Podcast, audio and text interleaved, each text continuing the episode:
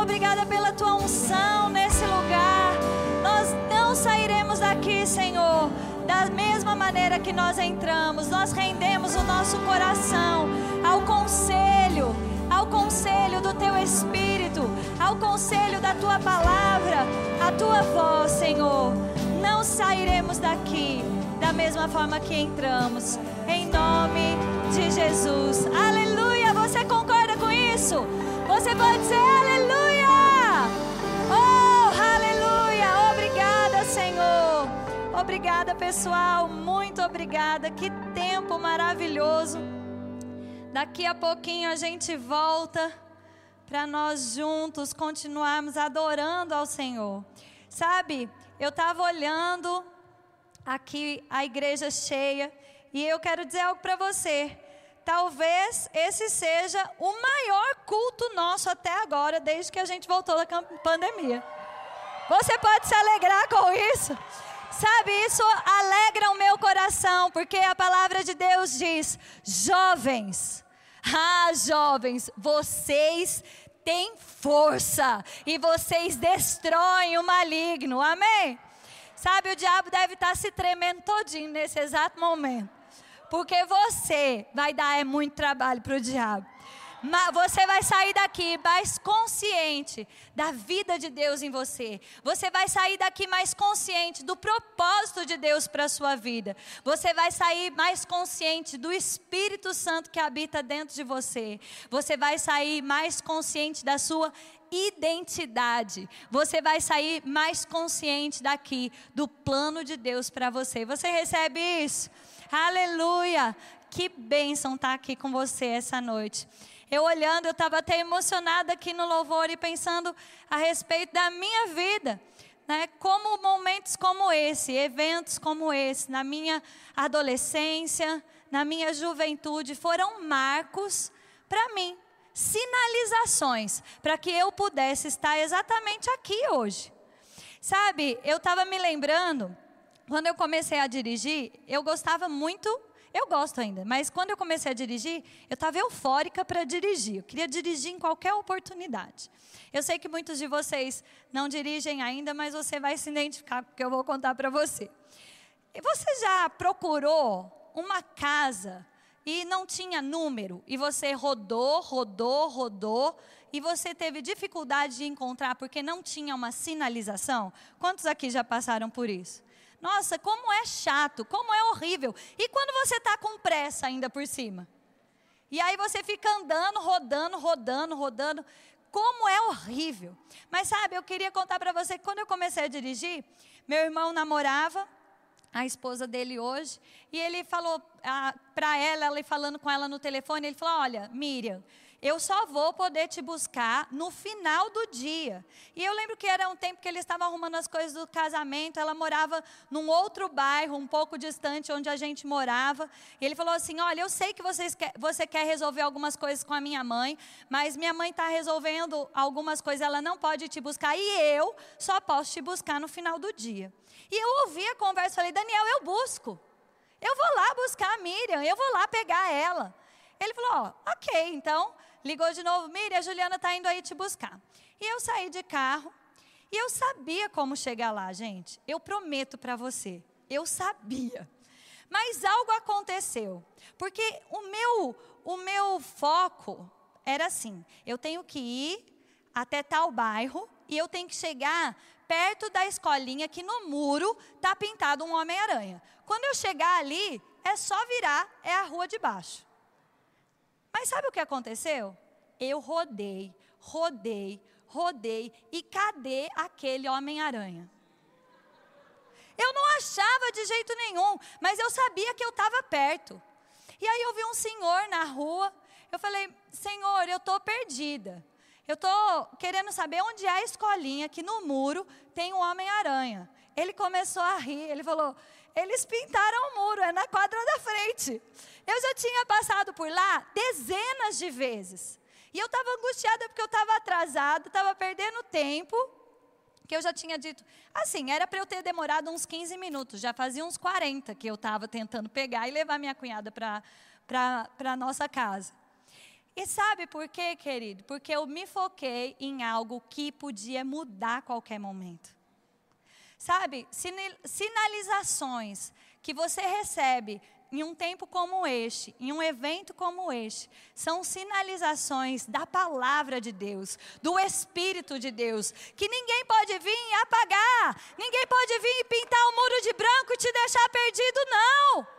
Não é um Homem-Aranha, querido, é a palavra de Deus, é o Espírito de Deus trazendo conselho para o seu coração e marcando a sua vida. São marcos são marcos que te colocam no prumo do teu destino.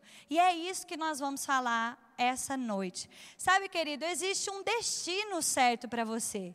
Existe um plano divino para a sua vida. Existe algo que Deus planejou para você desde o ventre da sua mãe.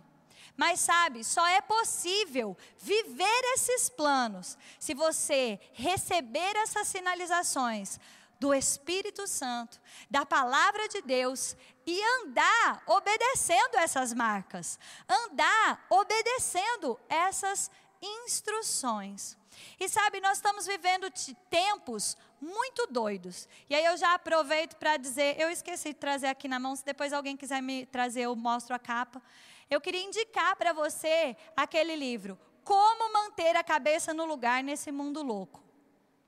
Eu queria mesmo desafiar você a ler. Ele é um pouco grosso, mas eu digo para você: nada como uma boa leitura para colocar em ordem e marcar também o seu coração. Existem muitas coisas que eu tenho certeza que você vai receber de Deus essa noite, mas eu tenho certeza que durante essa leitura, o Senhor vai te lembrar o que você ouviu aqui, de mim, do Espírito, e Ele vai trazer, te acrescentar ainda mais coisas para combater aquilo que o diabo está tentando fazer nesses dias. Amém? Então aproveita. A Tassi já disse, nós estamos com os nossos livros da nossa editora com 30% de desconto, então é uma grande oportunidade. Mas nesse momento eu queria que você abrisse a sua Bíblia, por gentileza, comigo, lá em 1 Timóteo, no capítulo 4, o versículo 1. Timóteo 4, 1. Aleluia, muito obrigada. Você está comigo? Espera aí que eu abri aqui. Outra versão. Ok, vamos lá. O texto diz assim: Ora, o Espírito afirma expressamente que nos últimos tempos alguns apostatarão, abandonarão a, da fé por obedecerem espírito enganadores e ensinos de demônios. Eu queria enfatizar algumas palavras aqui com você. A primeira é: o Espírito afirma expressamente. Olha, o Espírito Santo não está afirmando isso de forma tímida, de forma sutil, de forma discreta, mas o Espírito está assim: ei, é os últimos dias, e nos últimos dias, muitos vão ser enganados por doutrinas de demônios, expressamente. Eu me expressei bem? expressamente, com intensidade. O Espírito está falando aqui para mim, o Espírito está falando aí para você, o Espírito está falando no Nordeste, o Espírito está falando no Norte, o Espírito está falando no Sul, o Espírito está falando no Sudeste, no Centro-Oeste, expressamente. Estamos vivendo, queridos, os últimos dias. E nesses últimos dias, está falando que muitos vão abandonar, enfraquecer na fé, por ouvirem doutrinas de demônios e espíritos enganadores. Essas doutrinas de demônios e espíritos enganadores, você pode pensar sobre isso em uma ilusão. De fato, o diabo é um ilusionista. Não é?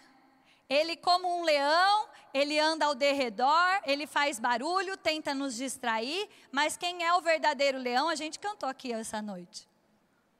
Não é verdade? Ele tenta ser mesmo um ilusionista. Né? Quando Jesus diz, você está curado, ele faz com que a, a enfermidade bata na sua porta para você achar que você vai morrer. Muito obrigada. Esse é o livro, para vocês verem a capa. Fica aí a dica. É um ótimo investimento, querido. Vale a pena. Cadê a câmera? Aqui. Aqui, achei você. Aleluia. Amém. E eu quero dizer para você: existem algumas doutrinas de demônios que estão vindo nos nossos dias com muita intensidade e está mirando principalmente em você, que é adolescente e jovem. Uma delas, querido, é a respeito da sua identidade. Sabe por quê? Porque se o diabo conseguir deixar você confuso a respeito de quem você é, você não cumpre o plano de Deus. Nós estamos falando sobre o dobro. Deus multiplica aquilo que tem. Ícaro acabou de dizer sobre os cinco pães, dois peixinhos que foram multiplicados na vida daquele rapaz e alimentou uma multidão. Mas se ele ficasse olhando para os cestos e falasse assim: Eu não sei não se eu tenho comida. Eu não sei não. Será que é comida? Eu acho que é massinha. Está comigo? Ele fala assim: será que é comida mesmo? Será que alimenta tudo isso mesmo? De fato, ele precisava de um milagre para ver aquilo, uma, a multiplicação acontecer. Mas se ele não desse um primeiro passo, falar: Eu tenho, eu sou resposta, nada tinha acontecido. O dobro de nada é? Vai, você sabe, pelo amor de Jesus Cristo. Vai, o dobro de nada é? Nada. Mas, querido, dobro com Deus parece tão insignificante algo que você possa ter. Poxa vida, só cinco pães e dois peixinhos? Mas alimentou uma multidão, depois guardou e alimentou outra multidão. Está comigo?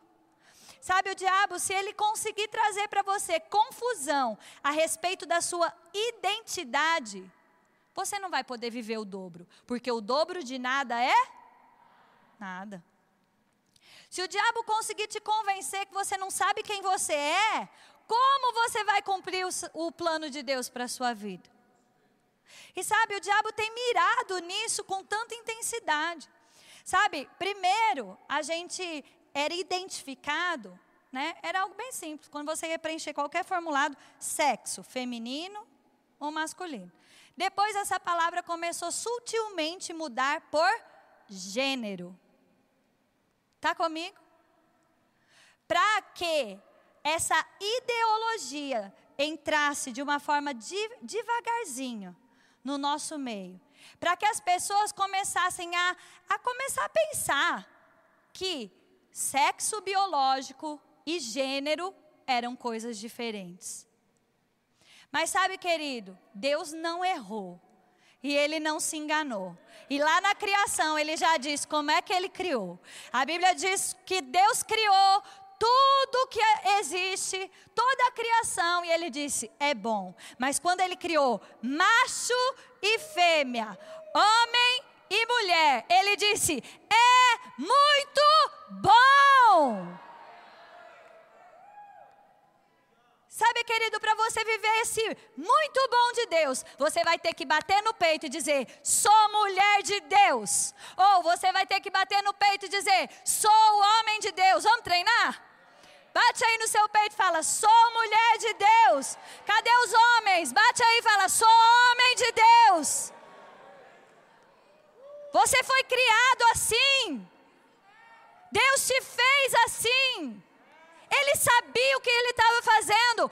Ei, Deus é mais inteligente do que eu. Deus é mais inteligente do que você. Deus é mais inteligente do que os seus sentimentos.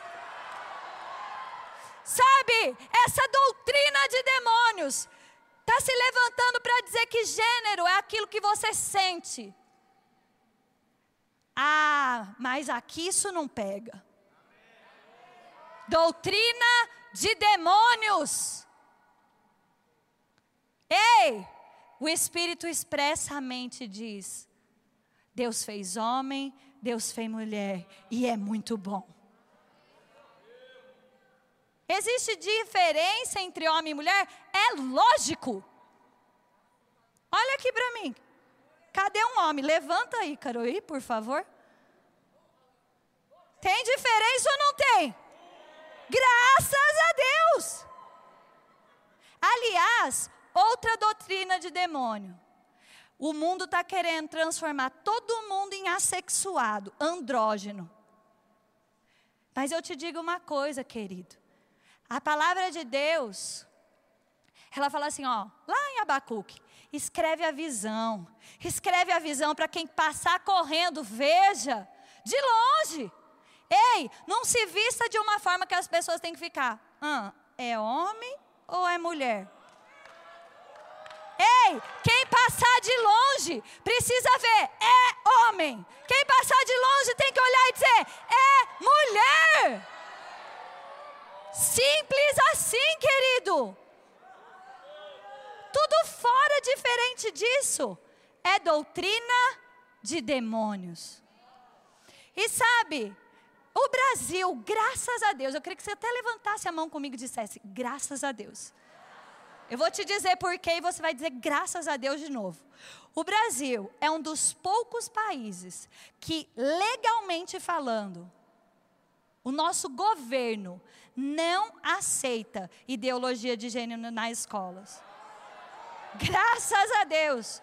Infelizmente, tem muito doido cheio de doutrina de demônio, falando sobre isso dentro da escola. Mas legalmente não é. Está comigo? Porque graças a Deus, porque querido, esse povo louco, por que louco? Querido, porque a Bíblia chama de louco. Desprezar o conhecimento de Deus, se fizeram loucos, insensatos. Está comigo? Ah, querido, eu eu vou te dizer algo. Sabe, as, esse povo louco, cheio de doutrina de demônio, está querendo dizer: não, não é porque o Brasil, é, a igreja se levantou, não. É porque o Brasil é um país é, retrocesso. Oh, isso é retrocesso, retrógrado inadequado. Não, sabe, existe um gigante que acordou. E esse gigante se chama Igreja de Cristo.